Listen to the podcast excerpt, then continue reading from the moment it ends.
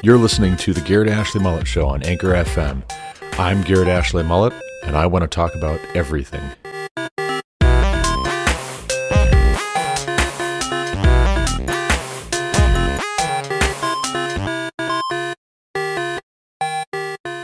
Welcome back to the Garrett Ashley Mullet Show. This is Garrett Ashley Mullet coming to you from Greeley, Colorado for episode 289 of the Garrett Ashley Mullet Show podcast. Today is December 29th, 2021, and this episode, as we are just at the very tail end of this year, I want to talk a little bit about what books I read in 2021.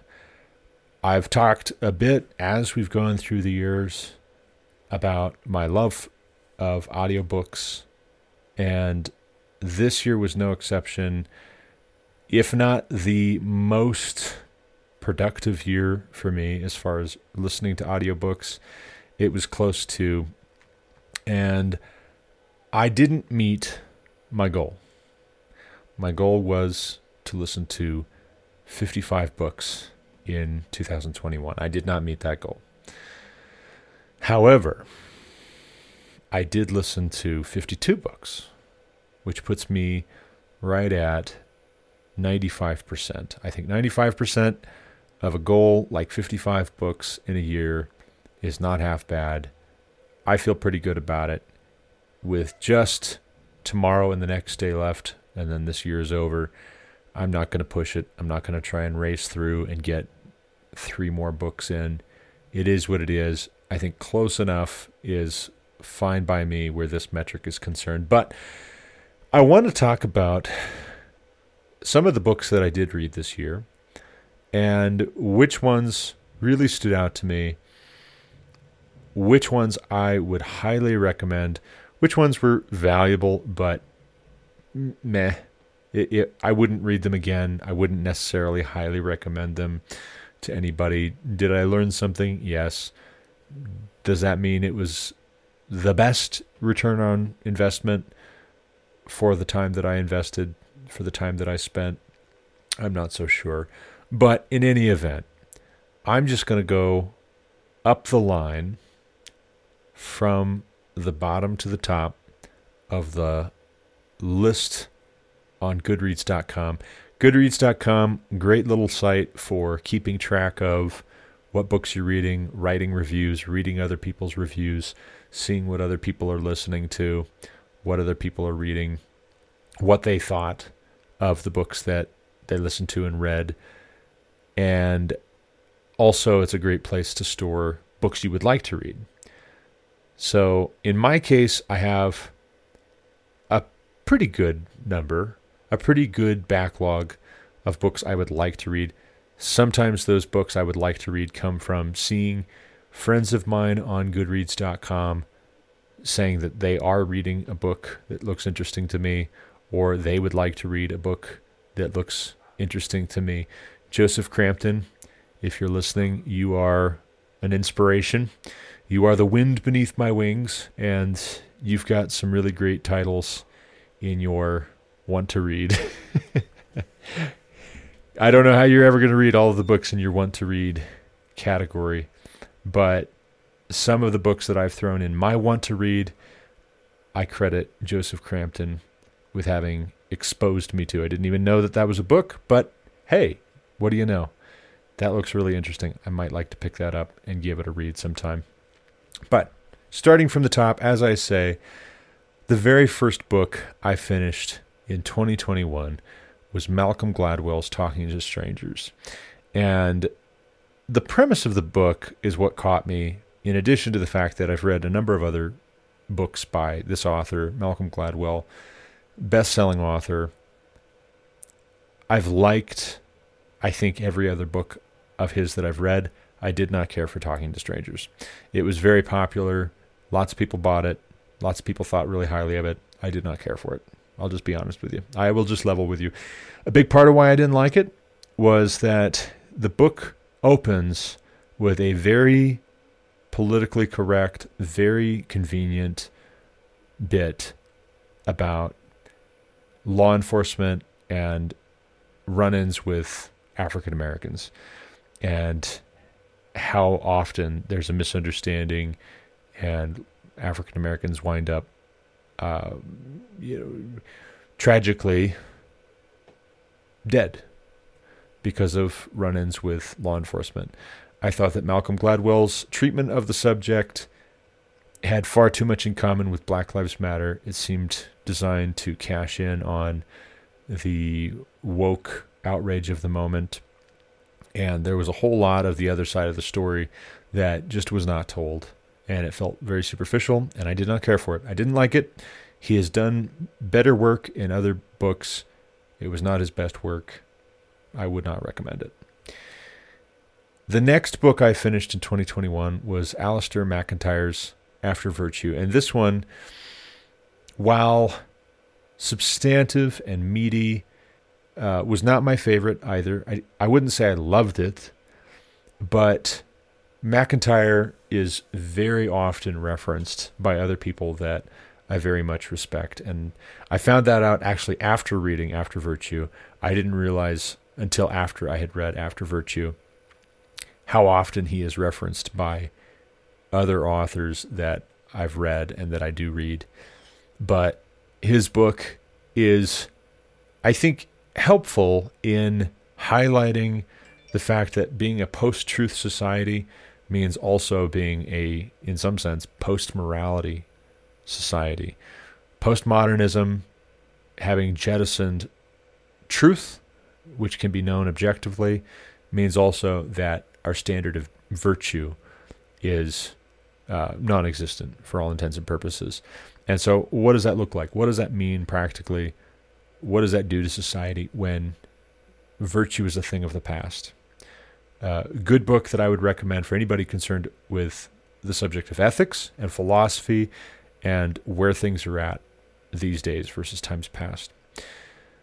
River of Doubt was the next book I finished in 2021 by Candice Millard. I didn't even realize that she had written a book about Teddy Roosevelt, and it maybe not my absolute favorite. I think my favorite Teddy Roosevelt biography is still Mornings on Horseback, in large part because that biography deals with a young Teddy Roosevelt and kind of the formative years where his father, especially, spurred him on, if you will, uh, no pun intended, to live a vigorous, strenuous life. Early on in Teddy Roosevelt's life, there was every possibility that asthma was going to very much limit him. And his father, Teddy Roosevelt's father, basically told TR, challenged TR to build himself a better body, a, a stronger body. And TR took up that challenge because he had so much love and respect for his father. And he went actually above and beyond just building himself a new body.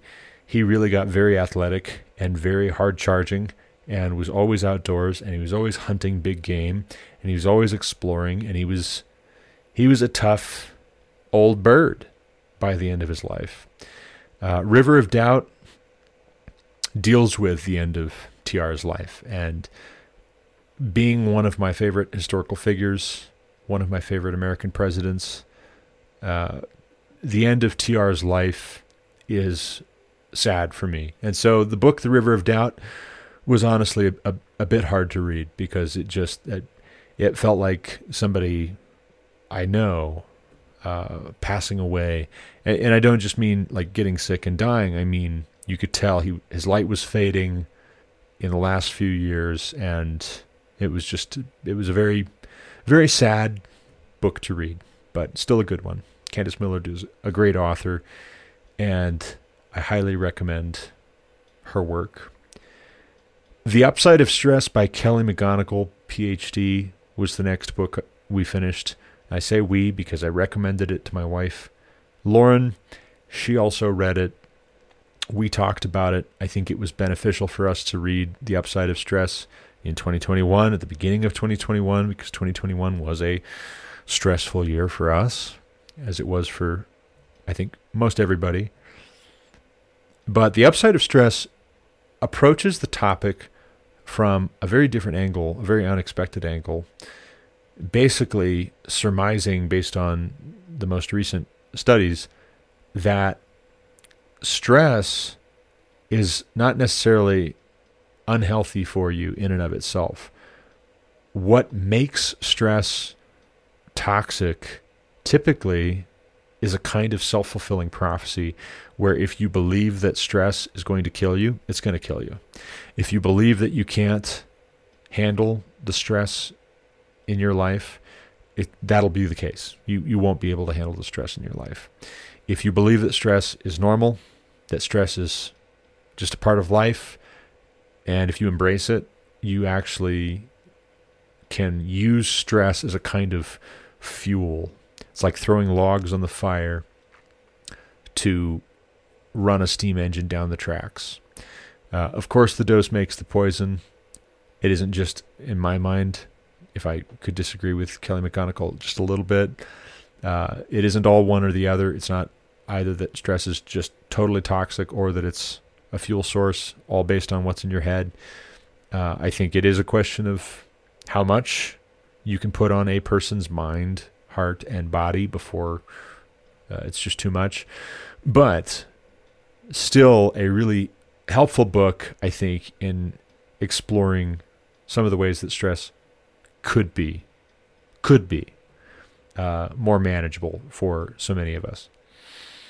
The next book I finished in 2021 was C.S. Lewis's Perelandria. And actually, I didn't even know that C.S. Lewis had ever written science fiction until a friend of mine mentioned it in passing. I believe it was Lucas Abernathy.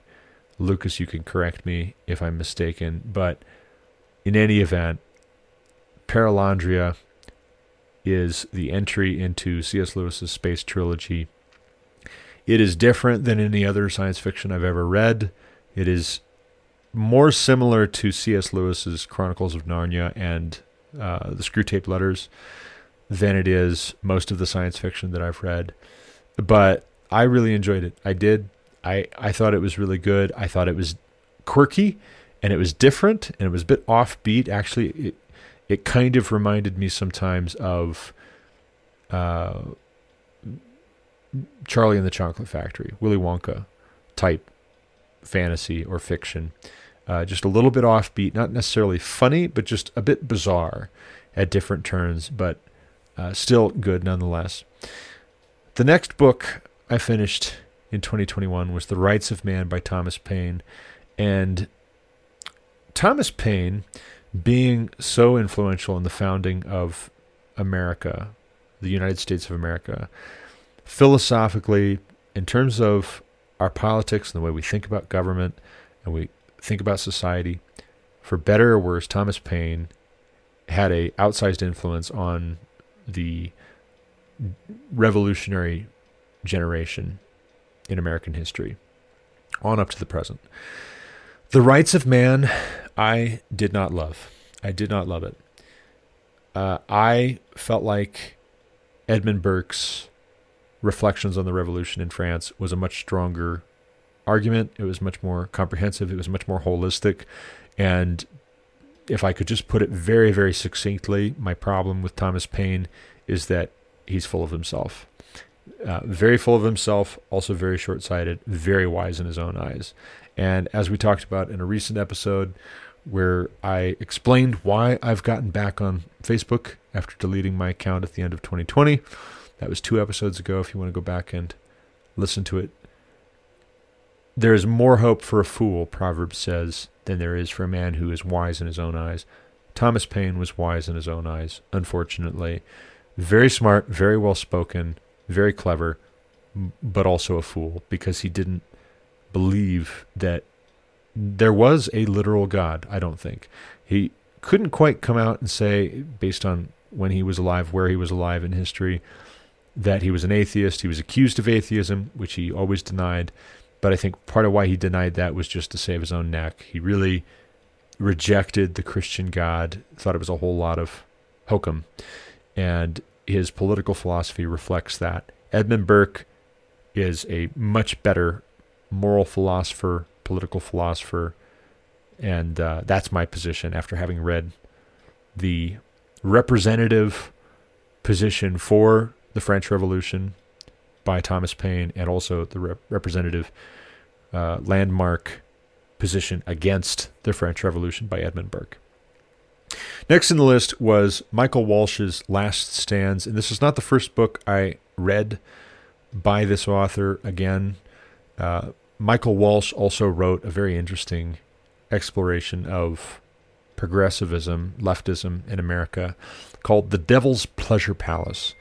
Uh, I read that here a few years back, and it was very, very strongly worded, very direct, pulled no punches, very blunt uh, in its assessment that leftism in America is not only godless, it is downright satanic.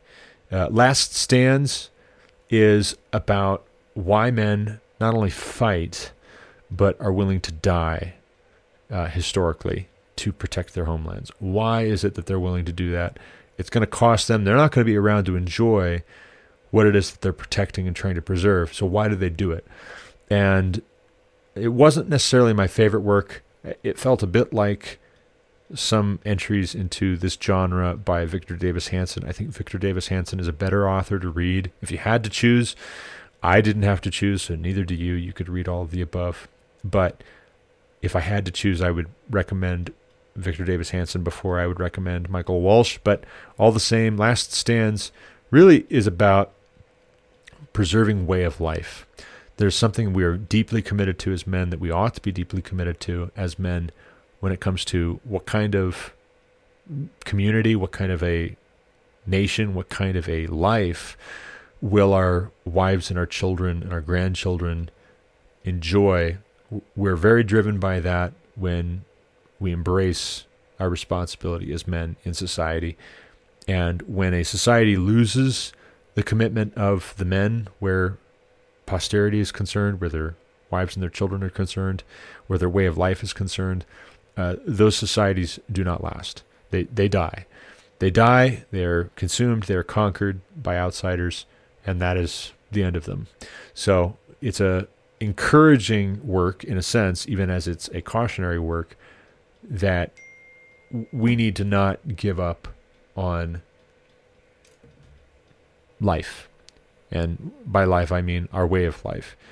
Uh, if we don't want to be conquered by foreigners, if we don't want to be uh, an occupied territory as Americans, uh, which we ought not to. Uh, we're, we're very foolish if we think that life would be better under a foreign regime.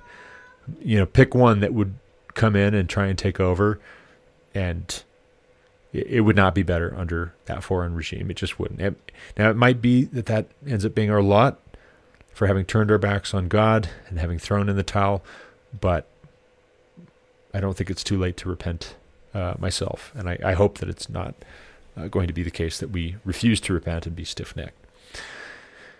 The next work in my reading list that I finished in 2021, I almost can't recommend highly enough because it is historical, but it is also as relevant as it possibly could be to the times that we live in and what's going on in society right now. Carl R. Trueman writes The Rise and Triumph of the Modern Self and explores what it means that we have embraced LGBTQ dogma, gender theory, etc. Why have we done that? Where did this come from? Where is it going? What's going on? He traces the history of it through the past few hundred years. And he says very, I think, succinctly at one point that the self was psychologized, psychology was sexualized, sexuality was politicized. And if you put all of that together, that really is where we're at.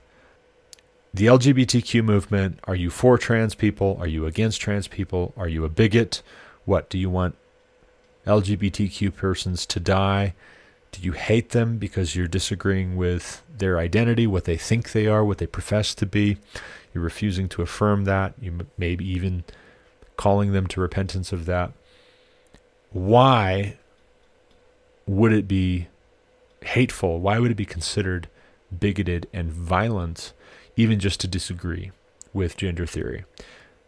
Read Rise and Triumph of the Modern Self if you want to find out the answer to that. Carl R. Trueman is very crisp, very succinct, and charts the path uh, very well, very skillfully, very easy to follow. Check that book out. You won't be sorry that you did. Next book I finished in 2021 was Hero of the Empire, another work by Candice Millard. So that was two in the early part of this year that I read by the same author, Candice Millard.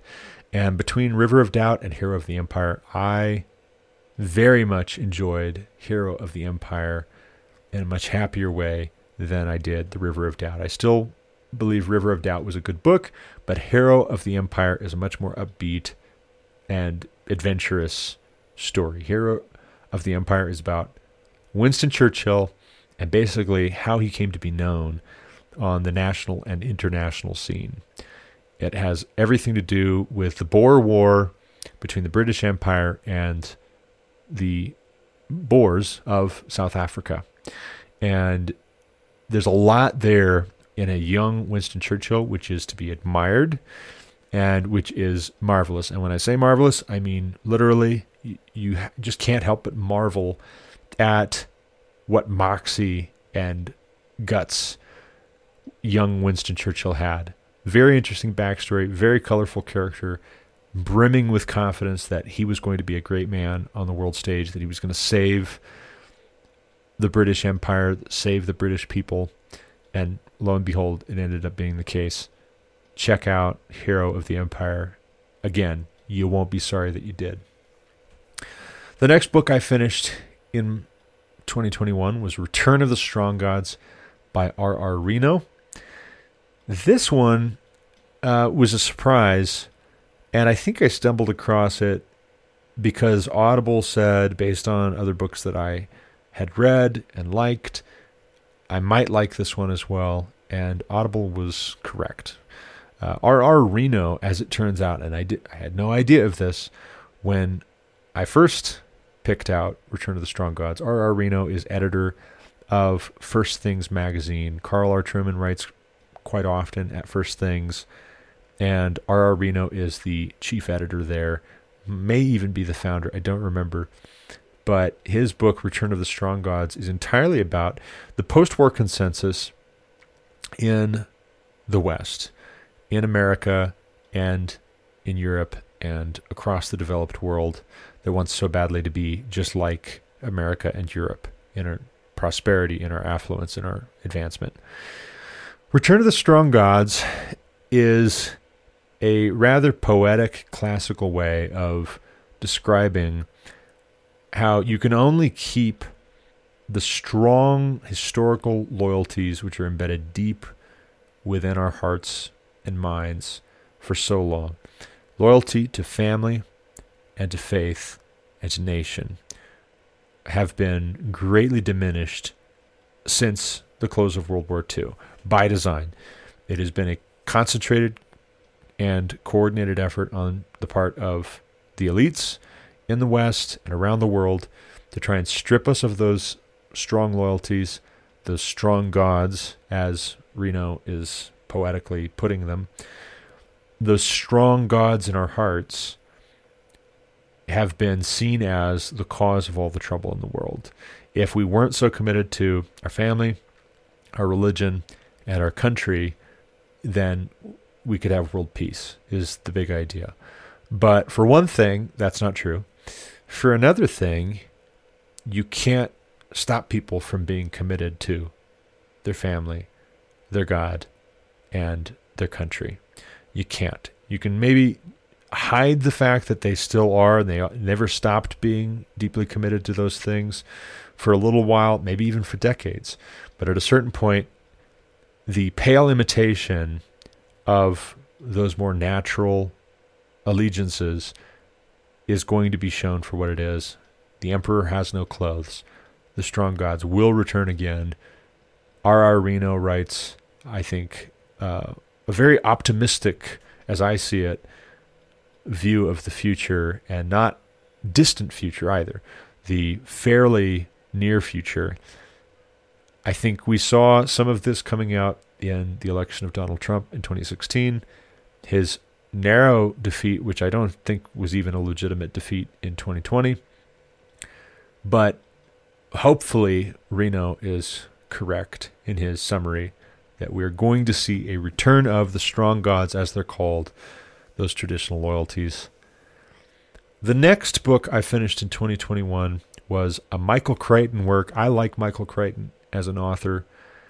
His science fiction is heavy on the science, and the fiction feels all the more immersive because he takes great pains to incorporate as much science as possible into his stories. Eaters of the Dead actually, he admits in his either prologue or epilogue, I don't remember which, at a certain point in the writing of it, he couldn't remember himself which parts were true and which parts he had made up. And the really fascinating thing about Eaters of the Dead, which some of you who are a little older, who grew up in the 90s, might remember, was made into an Antonio Banderas movie called The 13th Warrior.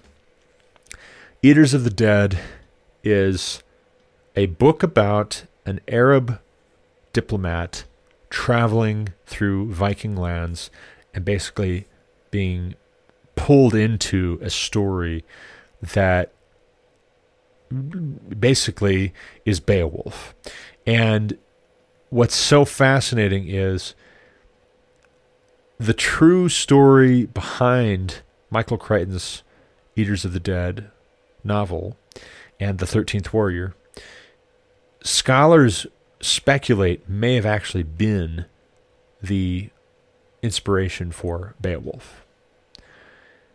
There are historical texts which scholars think uh, are accurate, or at least they have good reason to believe are accurate, which form the basis for Eaters of the Dead. And of course, it is a work of fiction, so Crichton does a lot to flesh these things out, no pun intended.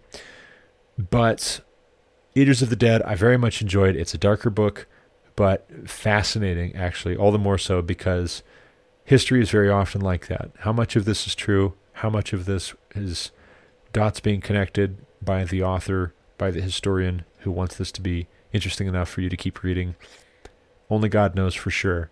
But along the way, it is definitely food for thought. Again, no pun intended. The next book I finished in 2021 was Augustine of Hippos, The City of God. And I was working on this one for a long, long time. It took me many, many months to finish. And that's not because it's not a good book. It's not because it's boring. It's because it is so dense. It's like eating grape nuts, where grape nuts, for those of you who are unaccustomed or uninitiated, grape nuts are very, very crunchy, very, very dense, and not everybody's cup of tea. But if you've got a bowl of milk and you've got some grape nuts and you sprinkle some sugar on that and you give it a little bit of time and you're willing to be a little bit patient while the grape nuts soak up some milk and soften a little bit. Grape nuts are actually not half bad, but they're very filling. So you don't eat a whole lot of bowls of grape nuts. You eat a bowl of grape nuts and you're full. And if you've got a whole lot of grape nuts in your pantry, it's going to take you a while to eat through all that grape nuts. That's what City of God by Augustine is like. It's like having a pantry full of grape nuts. It's delicious in moderation, but you're not going to eat it all in one sitting, or even in many sittings. It's going to take a minute, so you got to be patient. But Augustine was brilliant, and obviously he's not writing scripture when he writes the City of God, but he's writing some very compelling church history and some very c- compelling uh, philosophy and theology. And as such, you can't help but read Augustine and wish that we had more Christian philosophers, Christian thinkers of his caliber throughout church history. Maybe there are more of them than we realize, but at least we've got Augustine. I'm not sorry that I read City of God. In fact, if anything, I hope that I understood enough of it. I might just have to go back and read it again somewhere down the line. Might be a few years, maybe five, ten years down the line, God willing. I'll read it again. But very thought provoking, very smart, uh, very persuasive, very powerful book. The next book I finished in 2021 was The Talent Code by Daniel Coyle. The Talent Code is a book about how people who are gifted or even world class, as you might say, in certain fields have certain things in common. And what goes into making somebody talented as we think of it, as we say? What is talent? And is there a kind of algorithm that you can hack to cultivating talent in yourself or in other people around you? Another book by Daniel Coyle I read is The Culture Code. I read that one a number of years back. Didn't even realize he had written another book on talent in a more individual sense. But the talent code is thought provoking. I wouldn't necessarily say that it's convincing thoroughly, but it definitely hits on themes that are also explored in Robert Greene's book Mastery, which I also read in recent years, uh, and also Malcolm Gladwell's book Outliers, both of which similarly deal with the subject of extraordinarily talented, world class people. The Talent Code and those other books talk about some peculiar things which seem to be in common uh, with very talented people, like, for instance, the 10,000 hour rule, which says if you do something for 10,000 hours, you will be a master at it. Uh, other things also are in there in terms of attitude, mindset. Uh, is there hard work involved? Yes, there is. Uh, it is not just are you born with it. Uh, it is do you work hard? Do you stay at it? Do you keep at it? Do you do what is referred to as deep practice, actually. Deep practice being you're willing to engage the subject, make a mistake, take a step back, adjust your approach, re engage, lather, rinse, repeat. Are you willing to do that? If you're not willing to do that, well, then you're not going to become a master at the subject and you're not necessarily going to be considered talented. On to the next book in the queue how to Be a Conservative by Roger Scruton. Not my favorite book. I know that Roger Scruton is very highly thought of, but I just am not a big fan. I'm not a big fan of his writing style. I think there's a little bit of a cult of personality around him. Maybe he's just not my cup of tea. I don't know. Didn't love it. Read it mostly because people that I respect like Roger Scruton, but I just couldn't quite get into Roger Scruton.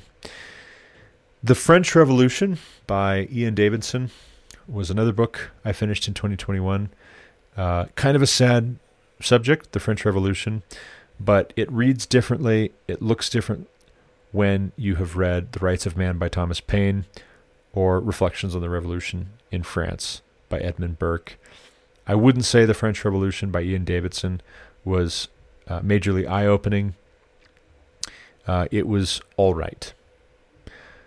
Twilight of the American Enlightenment, however, by George M. Marsden, was very, very interesting. Actually, I think uh, paradigm shifting for me in terms of the way I look at American history and how we got to where we're at right now.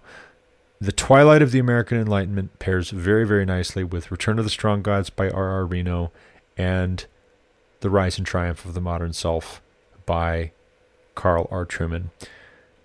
Twilight of the American Enlightenment is basically going back farther in time than the 1960s and the 1970s.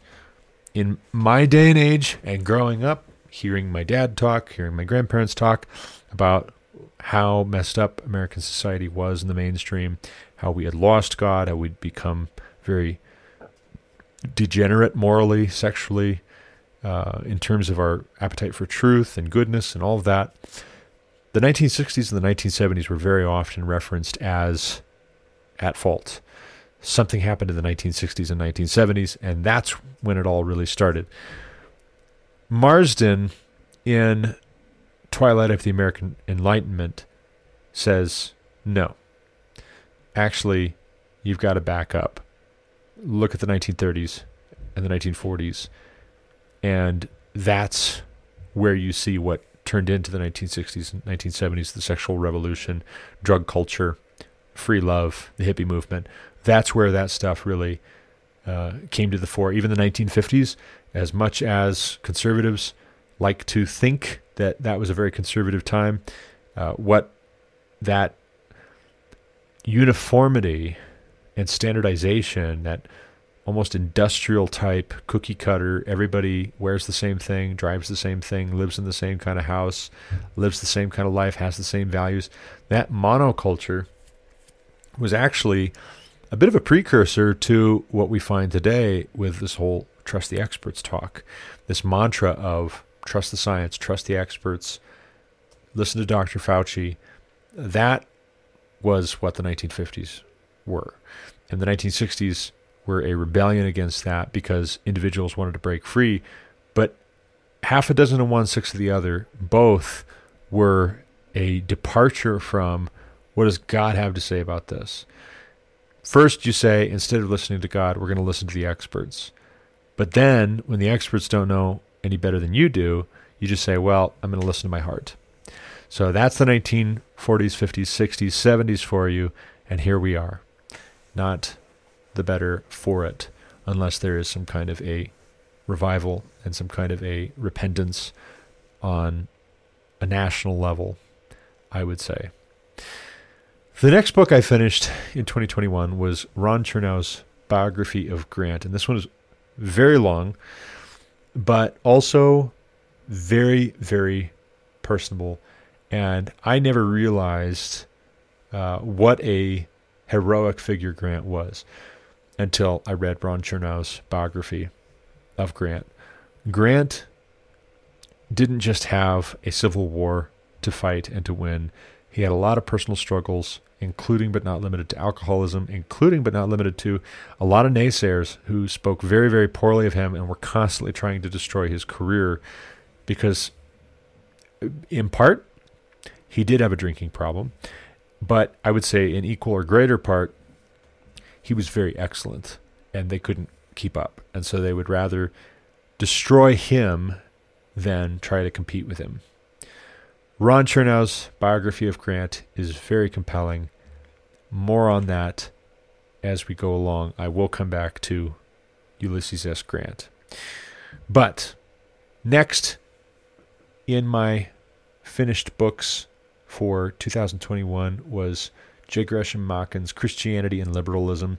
This was another one that cropped up in my Audible recommendations based on other things that I had read. And only after I threw it in my queue and started reading about it, started reading it, and then started reading about it, did I realize actually Machen is very influential. I think. I think that's what happened. It's been a few months, it's been several months. This one might have been recommended to me by my neighbor two houses down or a friend of mine in another state. I don't fully remember. What I do remember is Christianity and Liberalism is an excellent book. And I wasn't the only one who read it this year, but I don't remember exactly why I started reading it. I just remember it was very, very good. Machen writes in the early 20th century as a professor at one of our most prestigious Ivy League universities, as a professor of theology at Princeton Theological Seminary, against progressive theology, against liberal theology. And he comes out very, very strongly, very similar to Michael Walsh in The Devil's Pleasure Palace, saying that liberal Christianity, liberal theology is a false gospel. Period. No ifs, ands, or buts. Let's not beat around the bush. This is a false gospel. Liberals, in their version of Christianity, are preaching a different gospel, not the historic, authentic, orthodox, biblical gospel. They're preaching a false gospel, and they need to be confronted as such. They need to not be given positions of leadership. If they find themselves or weasel their way into positions of leadership, they need to be ousted. And we've got to resist the temptation to soft pedal our response to liberal theology, particularly as Christians. Really, really good book. Very well worded, very well argued, and very well articulated. Probably a lot stronger worded than I would have thought was permissible, except by the force of the arguments that Machen makes. I was persuaded by the force of the arguments that Machen makes, and he is very, very bold, but I think he's I think he's correct actually. Next book I finished in 2021 was Voddie Baucham's Fault Lines, which has everything to do with basically the modern rendition of what Machen was writing about in, I believe, the 1920s, maybe the 1930s. But Fault Lines is about woke Christianity and social justice and how the modern evangelical church in America is divided over what to do with social justice and wokeism. And there's some really good personal history that Baucham gives in Fault Lines. There's also some really helpful church history and American history that is given in Fault Lines. Baucham uh, is a hero in my mind. I'm sure he's not a perfect man. I'm sure we don't agree on everything. Fault Lines was still a very excellent book, and I am so very admiring of Baucham for having written it, having published it. I found it very encouraging. I would recommend it if you haven't read it. Check it out. The next book I finished in 2021 was Vikings, Children of Ash and Elm by Neil Price. And I'll be honest, I wanted to like a book about the history of the Vikings, and I think I still could, but not this one. I did not enjoy this history of the Vikings by Neil Price, in large part because he tried to find a way, very similar to Malcolm Gladwell's Talking to Strangers, to make the subject bow to modern political correctness. He wanted to make the Vikings into a very LGBTQ friendly uh, pagan throwback. And he admits at a certain point that he was looking for that. He was hoping to find that. He didn't quite find that. And yet he still tried to work it in all throughout the book, nevertheless. The Vikings, it should be no shock to anybody, did not have high standards of morality and godliness where sex and violence were concerned. But they certainly were not modern progressives either. So the modern progressives, like Neil Price, are sad to find that out. They really wished that they could have some ancient heroes with horned helmets. But keep looking because you're not going to find them here. Not quite. Another book I finished after Children of Ash and Elm was Roger Scruton's Fool for, Fools, Frauds, and Firebrands, which is a little bit of a tongue twister. Thinkers of the New Left. And this one I actually liked better than How to Be a Conservative by Roger Scruton.